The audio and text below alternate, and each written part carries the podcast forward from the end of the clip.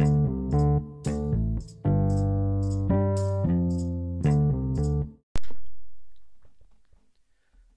レンジ色のイルカ号へようこそ。ゲーム好き社会人3つです。ビデオゲームで味わった感動を共有することをモットーに名もなきゲーム好き社会人が独断と偏見で選んだ一本のビデオゲームについて語らせていただきます。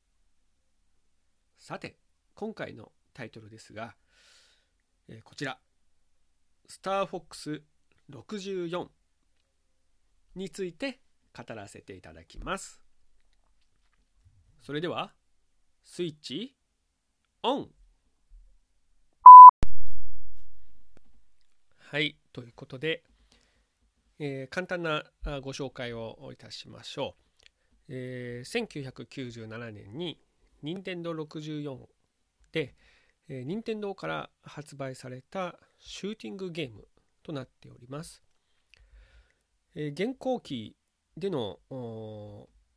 プレイ可能なーハードウェアはあこれは任天堂スイッチとなっております。ただあのソフトとして、えー販売されているわけではなくて、えー、任天堂スイッチオンラインというサービスに、まあ、加入をして、えー遊ぶことができます。年間だと4900円ですね、えーまあ何種類かあ金額の異なるサービスがあるんですが、あの、任天堂スイッチオンラインプラスという、プラスパックというですね、えーサービスで、え1年間4900円分お支払いをして、えーそこで、まあ、配信されているソフトの一つとして、えー、任天あスターフォックス64があ入っております。それと、あの、え、このゲームのね、私の推しポイントですけれども、これはやっぱりフルボイスのゲームということがまず一つあるんじゃないかなと思っています。これまでその64の中ではえっとあんまりこうフルボイスのゲームっていうのは、まあ、これまでもあまりなかったんですがこのスターフォックス64に至ってはあほぼほぼほぼほぼですねあのキャラクターの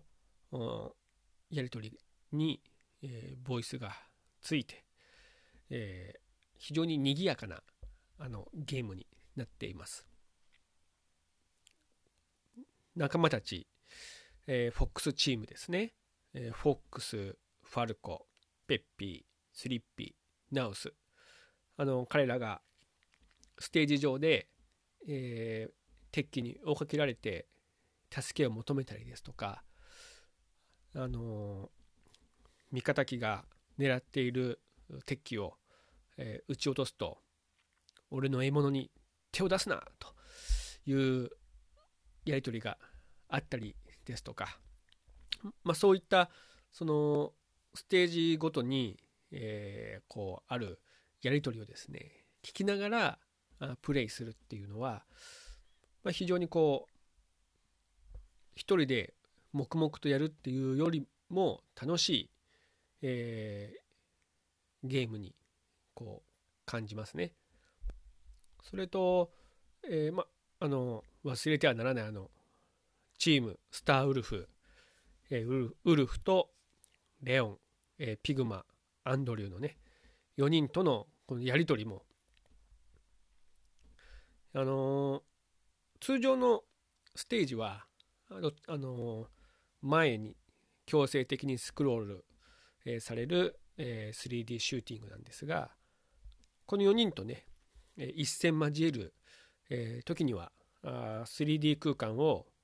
縦横無尽にこう飛びながらドッグファイトをするステージになっていて非常にこう手に汗握るステージ構成になっているんじゃないかなと思ってます。それと、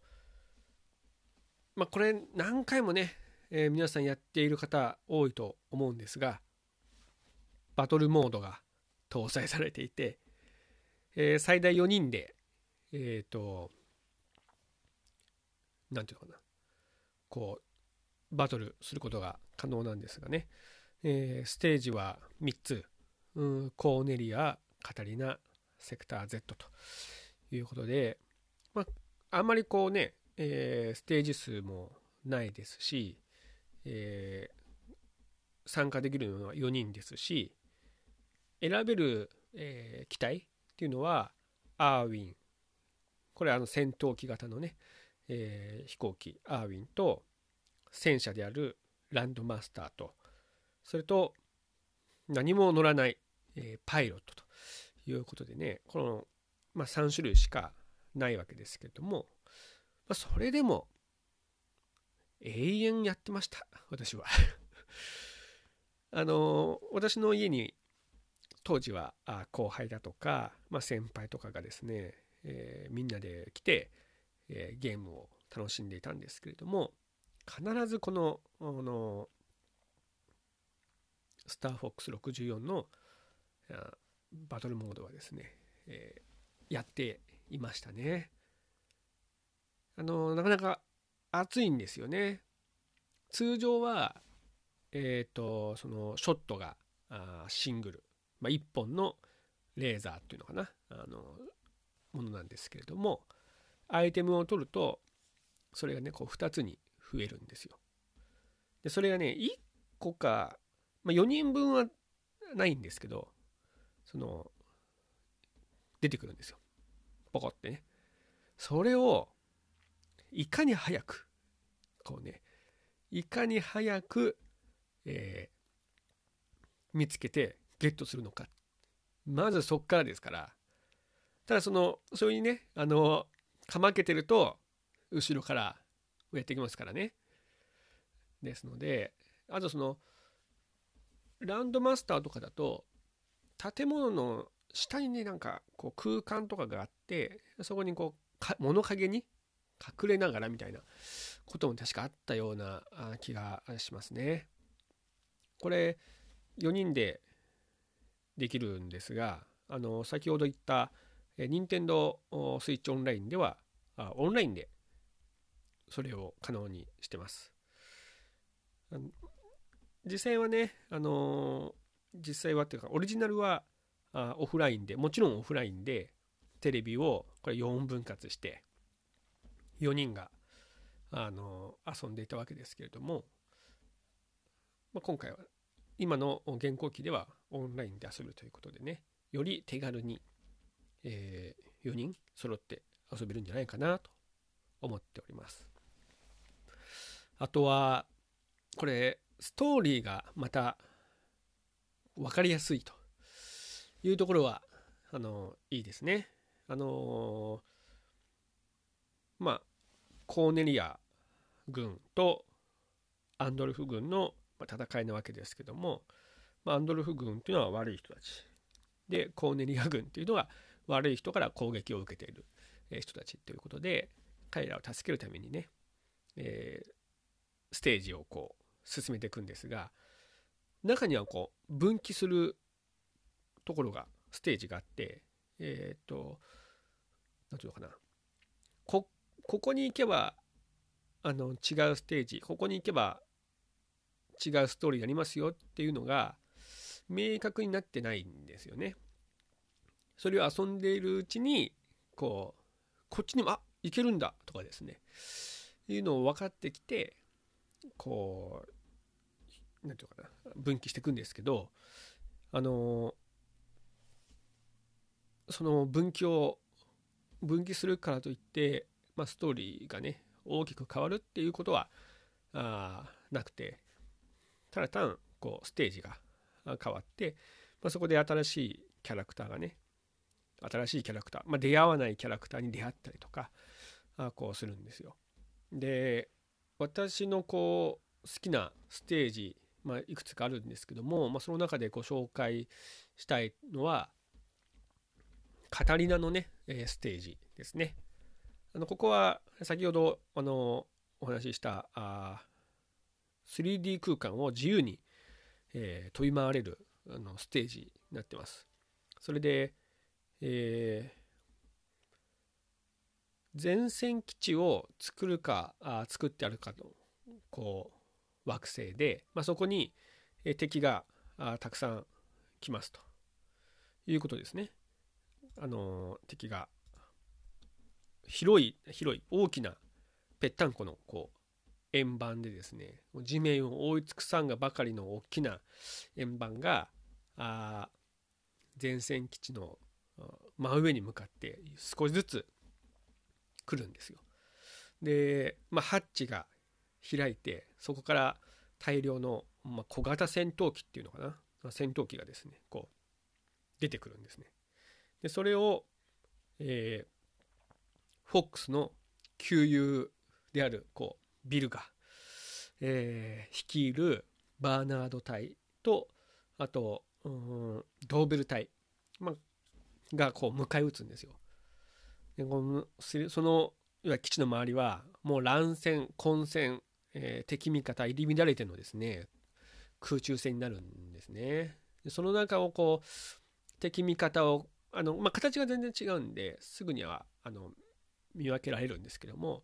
味方機をこう撃たないように敵を撃つっていうねえあの敵狙ってるんですけどそこにその車線上にこう味方機がこう入ってきちゃったとかですね、まあ、よくあるので、まあ、それをしないようにですねこう、えー、敵だけを撃って、えクリアを目指すっていうのがとっても好きで味方をこう撃ち撃ったりするとビルがあの そいつは味方だぞとかですね言ってあのそういったこうコミュニケーションも面白かったなと思ってました。それでこうステージを進めていくとソーラというですね灼熱のこう惑星を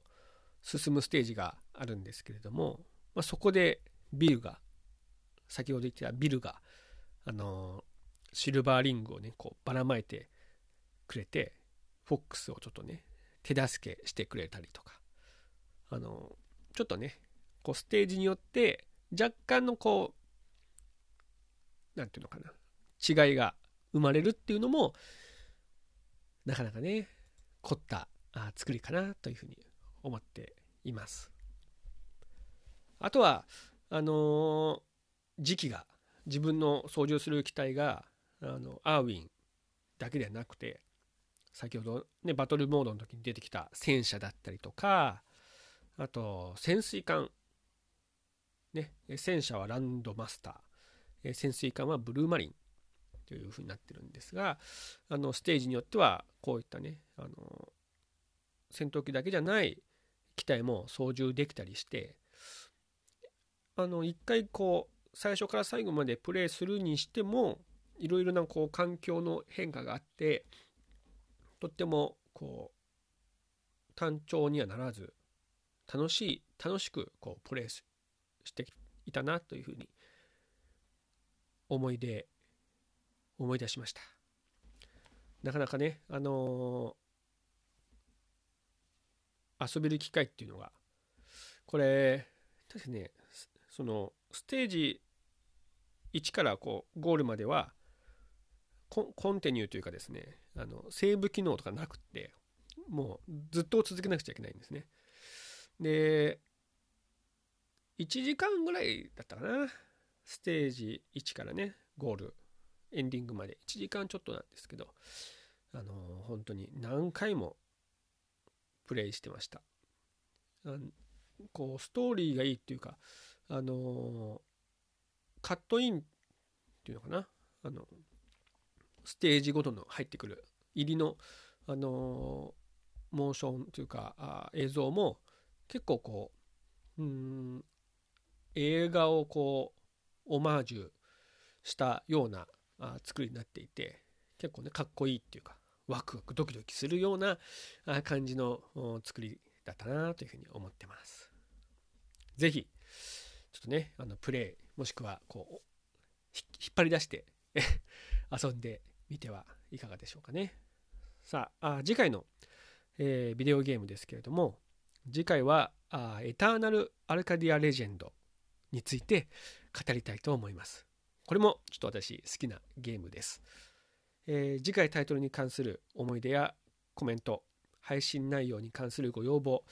などについて、えー、大募集してございます。Twitter、ハッシュタグ、オレイル、オレンジ色のイルカ5、オレイル、カタカナでオレイルでお気軽にツイートいただければと思います。それでは次回もちょっとしたお時間のお供をさせていただければと思います。スイッチオフ